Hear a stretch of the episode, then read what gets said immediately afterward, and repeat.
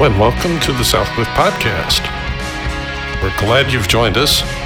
Now, here's Serve Pastor Elliott Higgins with this week's sermon.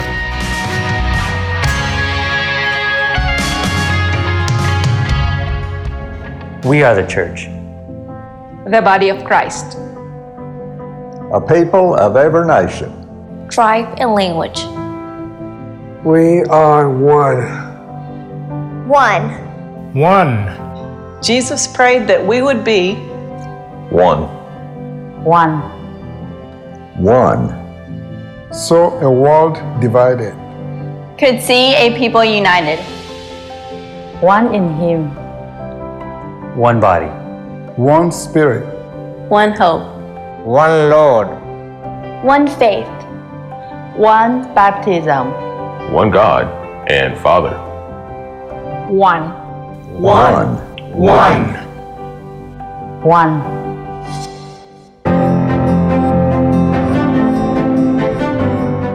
I'm Pastor Elliott. I'm the serve pastor here at Southcliff. It is a delight to be with you this morning.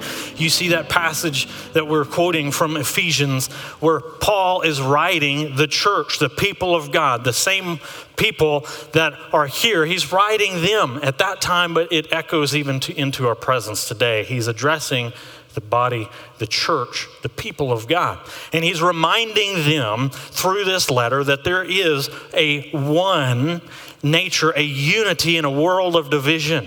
And so God is reminding us of this truth even today. So I'm continuing in a series titled One. We've seen one Spirit, one Lord, one Father, one hope. Today we come to one baptism. And all of these things, this emphasis on one, is drawing our attention as believers back to a unity, a oneness with God. There is a strength that even in a dark and, and world that is full of despair and hopelessness, that there is a strength because of God.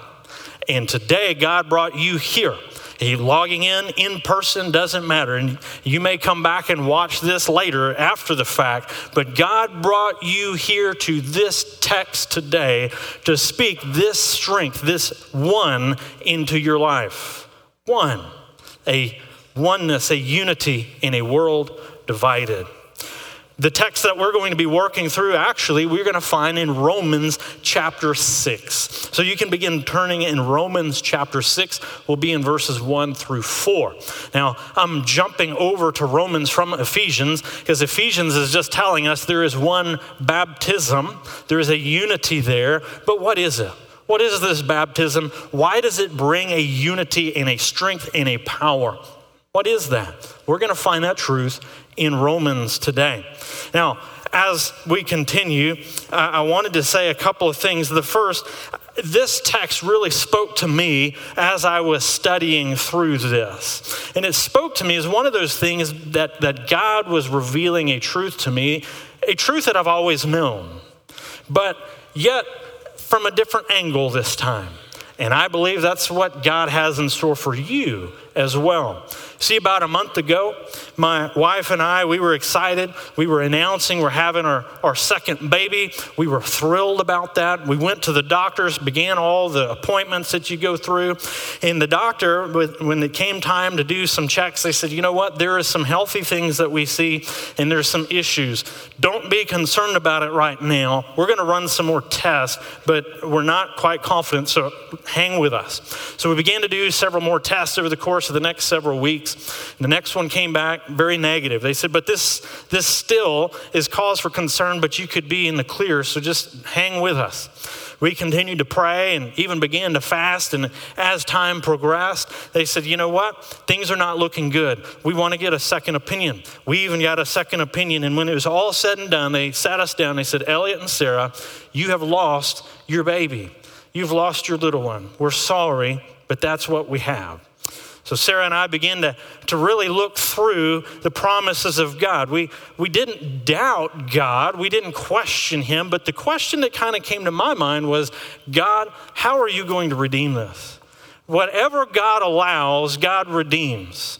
And I began to look at this in, in through the lens of even this passage that the world would look at me and Sarah, and even after the final procedure, we found out we were going to have a little girl. I, I thought to myself, the world would look me in the eye and tell me that my little girl is worthless. Just a clump of cells, worthless.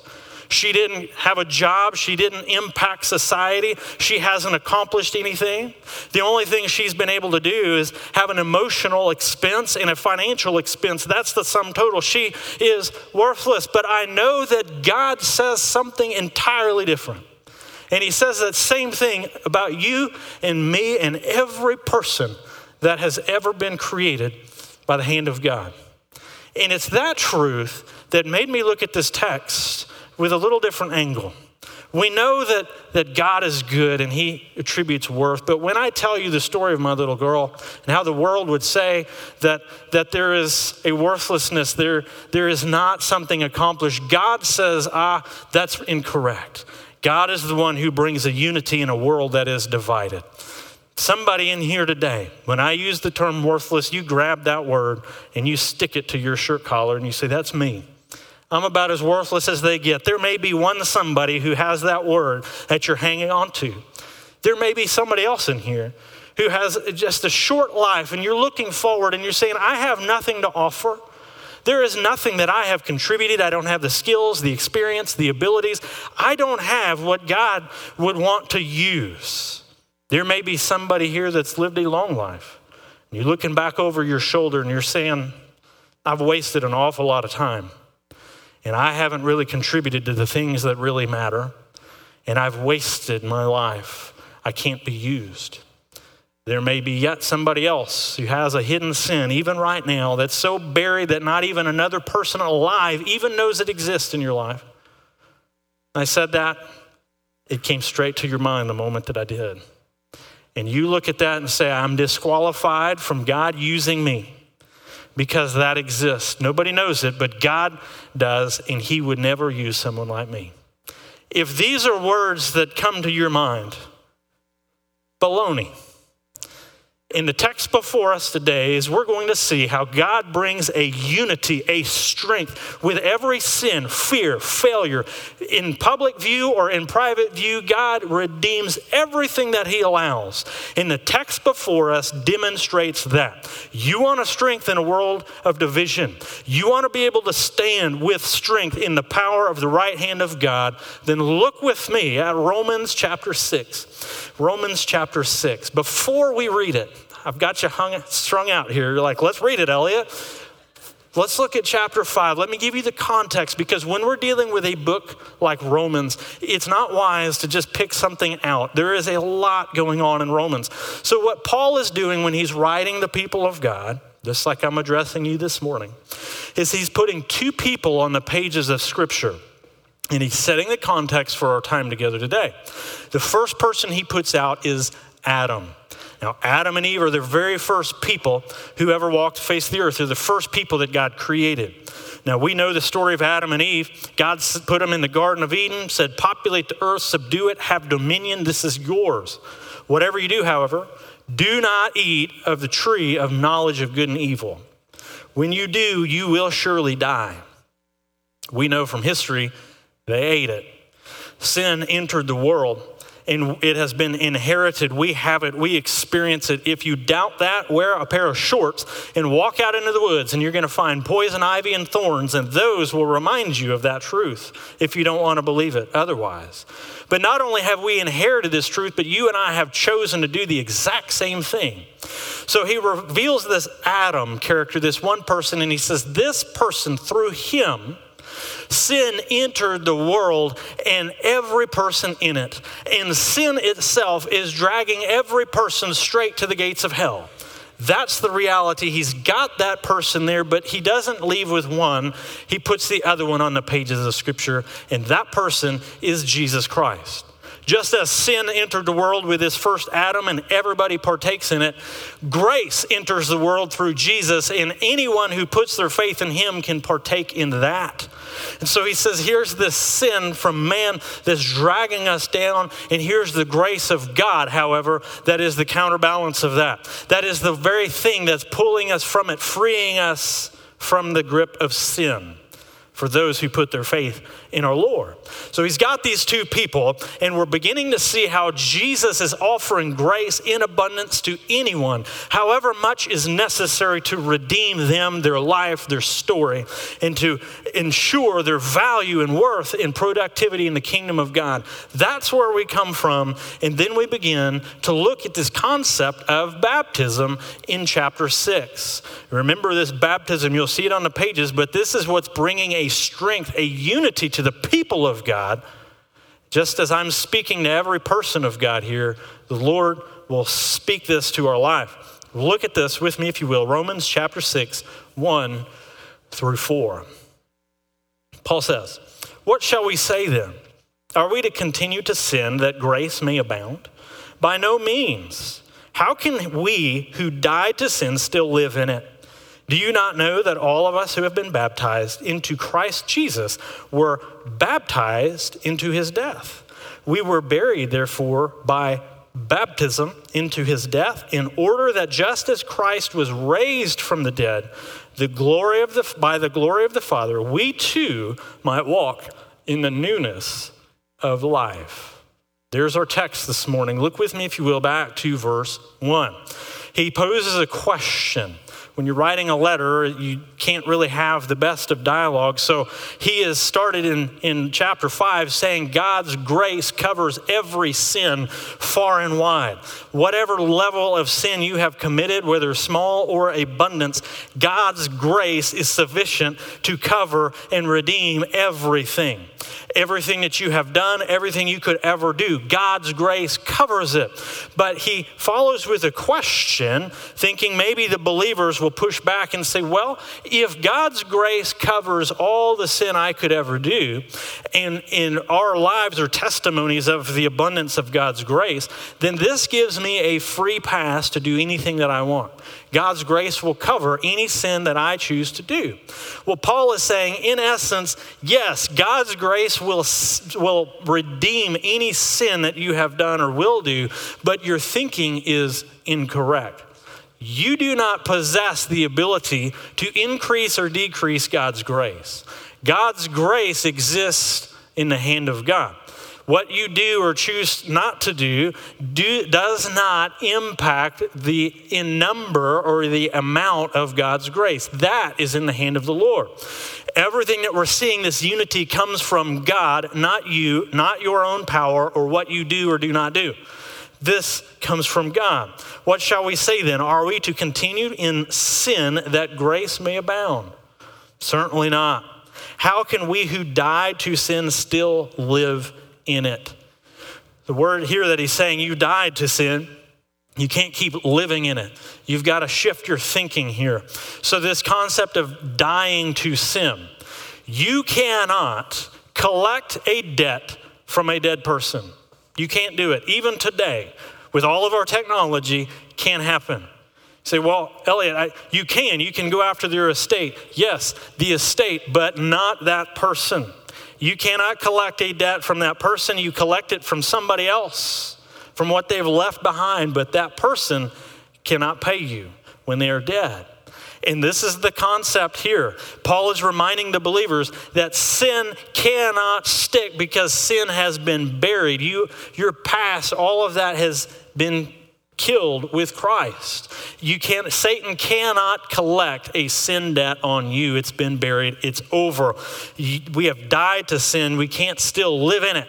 Nobody can collect on this. Satan cannot collect on this. You've died to sin. Verse 3. This is where we see baptism begin to come out. And he uses this example. Do you not know that all of us who have been baptized into Christ Jesus were baptized into his death. He's reminding us of this concept of death, that sin can't be, the, the debt there can't be collected because of what God has done on the cross. We have been, that word, baptized into Christ Jesus. This is the secret to this whole thing, is Christ Jesus and being baptized into him. The word baptized here means to immerse to saturate, to permeate, to, to go under, be covered by. Same word in other Greek writings would also be used to explain that of a sinking ship. Water is on the inside and outside, it's completely immersed, saturated. Listen, I, I want to make this one little declaration. Doesn't matter what denomination you come from, you sprinkle, you pour, we immerse. This truth is much deeper than what we do in the baptismal waters.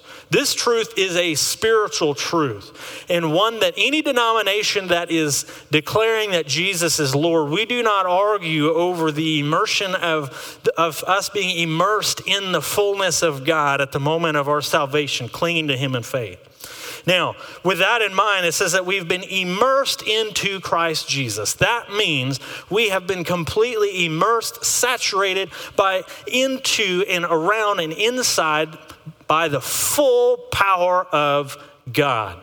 The entire redemptive plan of God the Father, Son, Holy Spirit is at work, and we are immersed in that. The fullness of God is at work inside and out. That's the power of this text. We have been baptized into Christ Jesus. How does this work? Well, he continues. That's the key. But how is it that we're baptized into Christ Jesus? It says you were baptized into his death. The way that we see this power of God is because we are immersed in the death of Jesus Christ. When he was nailed to the cross and he breathed his last, right before he breathed his last, he said, It is finished. The wages of sin is death.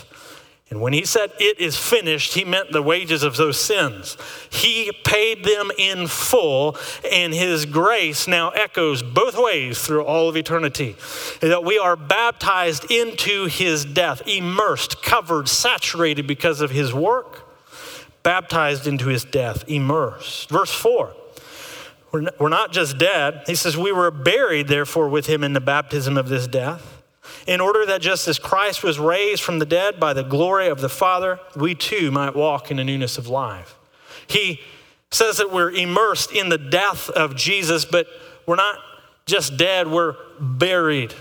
And here's the key with this the burial process is the thing that shows the fullness of this death. We don't put somebody who's mostly dead in the grave. I know it's Halloween, but we still don't do that. Well, he's about to die. He'll die soon enough, or he's, you know, almost there. We don't do that. There's a full death, and the burial is the picture of the completeness of this. We've been baptized in his death. We've been buried. All of the sin, shame, guilt, all of the weight of that is now in the grave. Try to collect a debt on that.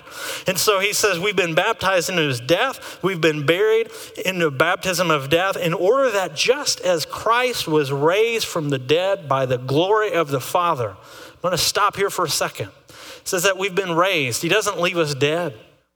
We've been raised. Jesus was raised. How? By the glory of the Father. You're seeing the fullness of God play out on these pages.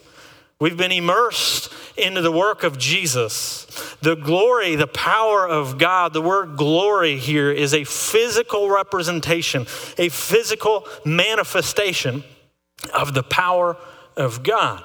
By the power of God the Father, He is working this through the work of Jesus in His death, burial, and resurrection, in the work of the Holy Spirit convicting and drawing. The fullness of God is at work in the redemptive plan here that we are immersed in. All of God's intensity is directed here by the glory of the Father. We were raised from the dead. He doesn't leave us there. He doesn't leave this as a has been. This has a future. What is the future? We see it at the end of this passage. Raised from the dead by the glory of the Father, that we too might walk in the newness of life. That's the end game. We've died to the sin because of our baptism into Jesus or faith in Him are the hands that we cling to the grace that He offers. And God promises to completely saturate and immerse inside and out every sin, shame, guilt, fear, failure, all of this God's working through. And we bury that. God buries it, but He raises you up to walk in a newness of life. The word newness here is something that is new of its own kind hasn't existed before. Well, how does that work in our life? Here's kind of a picture of that that we might see in Scripture. Before Solomon built the temple, when he built the new temple, it was spectacular. Had gold plating all over the walls and all of this glorious workmanship and craftsmanship and is built of heavy stones, many of which you can still see today. Here's the point. Before that, they had a temple kind of thing. It was made of curtains, a tabernacle that they would bring and they would move around, but now they have something new. There's something of great splendor and gloriousness. And that's what Jesus is referring to here this newness of life. There's something all new about you, this new life that God promises. This shows us several things. It shows us God's redemptive story, how God redeems what He has allowed. All of the sin that we suffer, the shame, the guilt, He has buried it and it is gone. And now He has raised us with the power of God to walk in a newness of life. Here's two things that I want to leave with you when we're looking at this text. The first, I want to show you what this looks like when we do a physical baptism here on site. Because it paints a beautiful picture of what is spiritually taking place all right? So, the first thing that we do, what we see when we have a, a water baptism, which I understand we're probably going to have one next week, this is a physical symbol of a spiritual truth that has already happened. Like my wedding ring, this is a physical symbol of a spiritual union, a covenant that my wife and I had made before God. This is not my marriage. This is a symbol of it. So when we do the water baptism, God commands us to do that. He commands us to show and declare this, but it is a physical symbol that we can look back on and we can see these decisions play out. So here's what this looks like. When I have somebody comes in the water, I'm going to ask them a question. It can be any form of this. It can be something like, "Do you confess that Jesus is Lord of your life?" Or have you put your faith exclusively in Jesus for your salvation? Any of those things that are defining that Jesus is now the Savior of your life, He is Lord, He is the Master. When the answer is yes, what that is declaring to everybody who's watching is that there is a moment of death that has happened. There is no hope there is no some other God or good works or merit that I'm bringing. There is nothing that I have aside from God.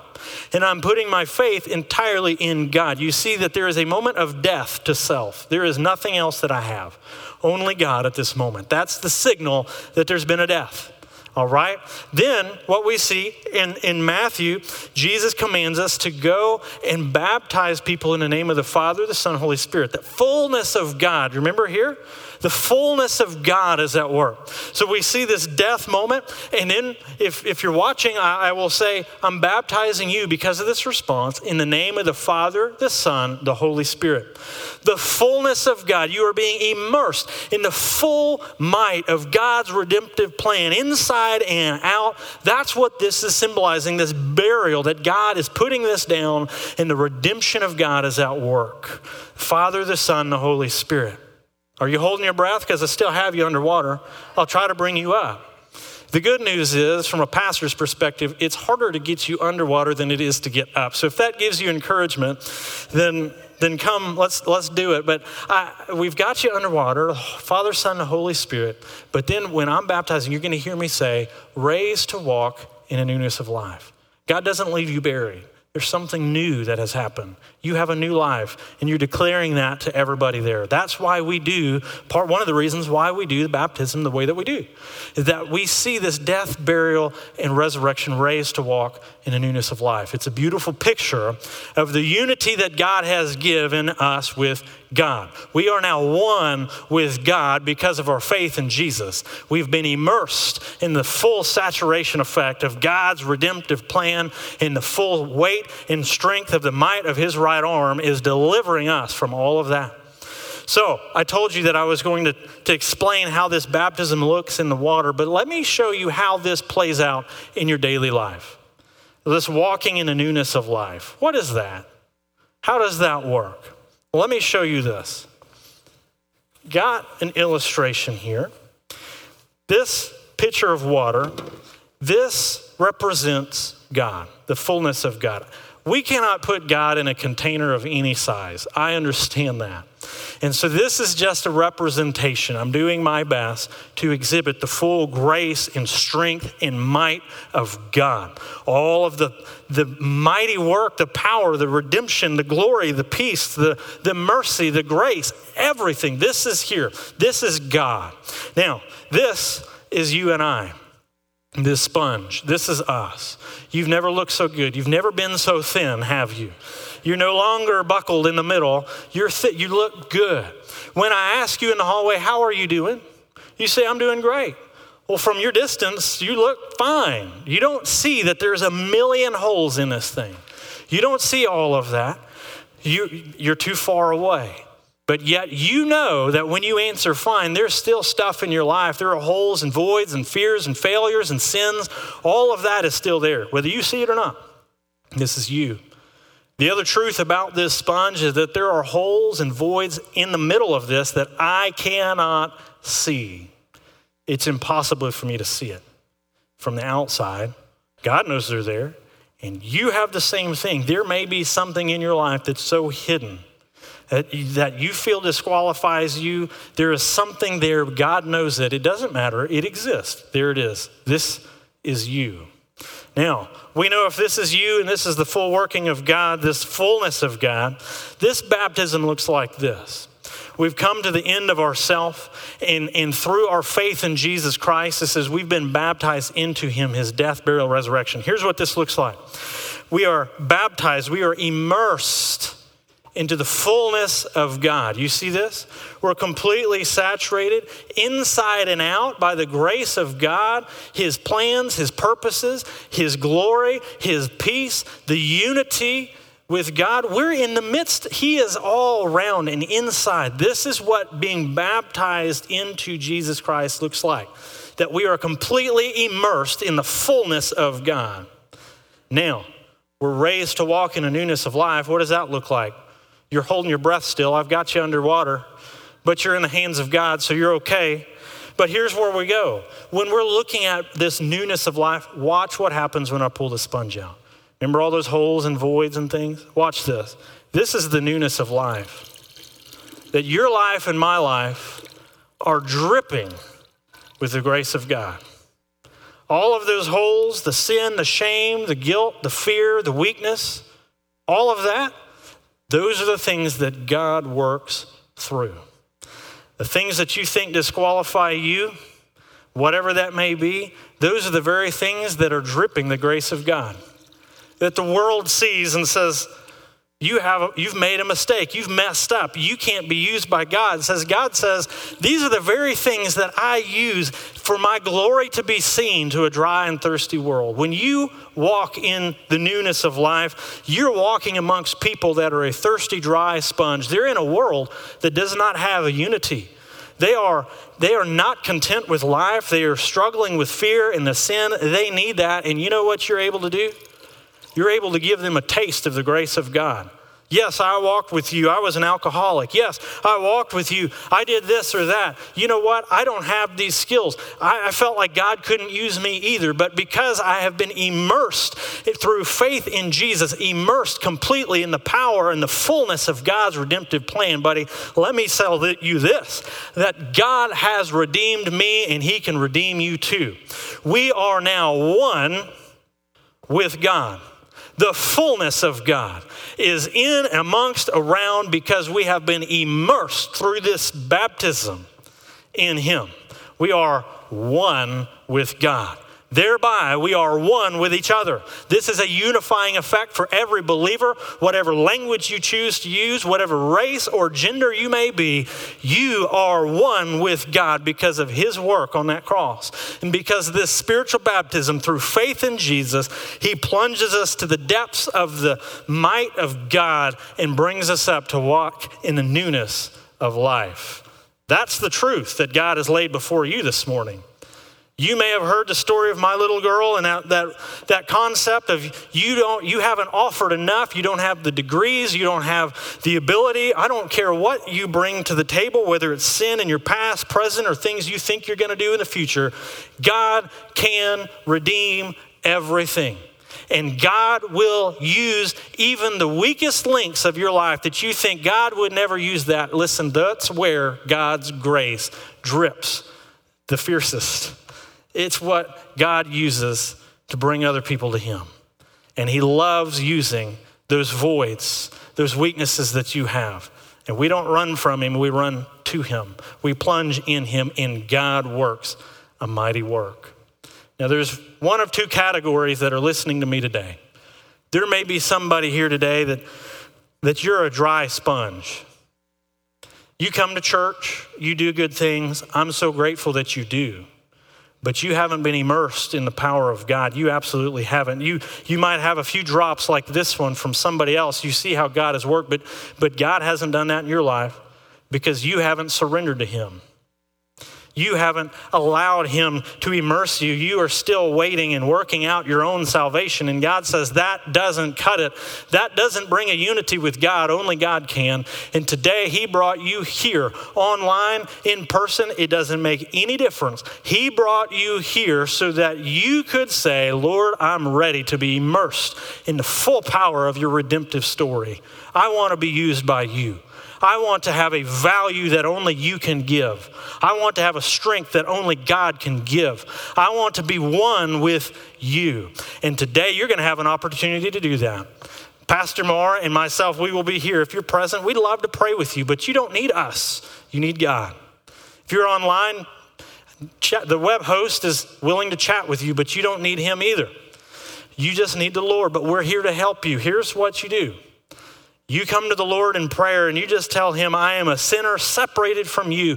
And if your heart truly believes that, that the Lord has made this way for you, you just ask Him to forgive you of your sins and come in your life and immerse you in this grace. And that is the one prayer that God will always answer. There's a second category of people here.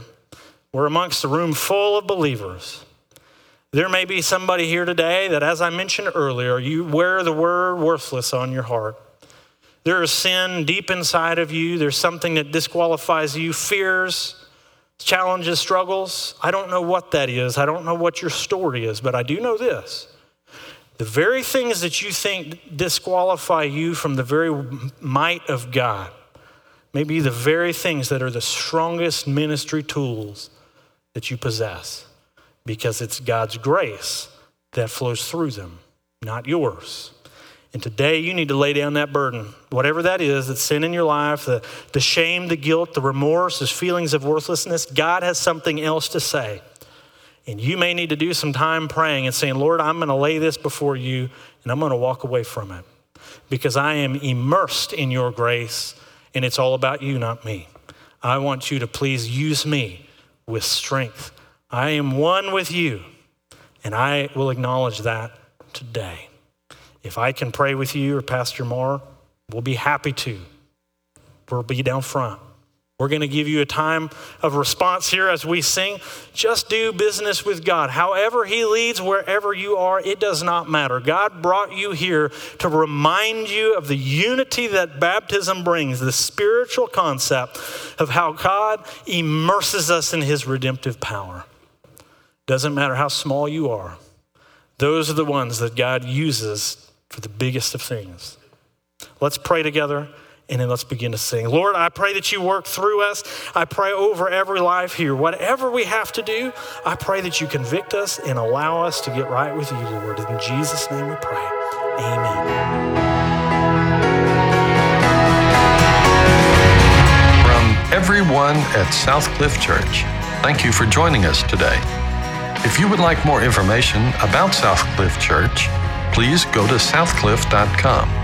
To share a testimony of how God has encouraged you through this ministry, send an email to scpodcast at southcliff.com. That's scpodcast at southcliff.com. Click the Give button on our webpage to discover how this ministry is supported. Financial gifts help accomplish the mission God has given us.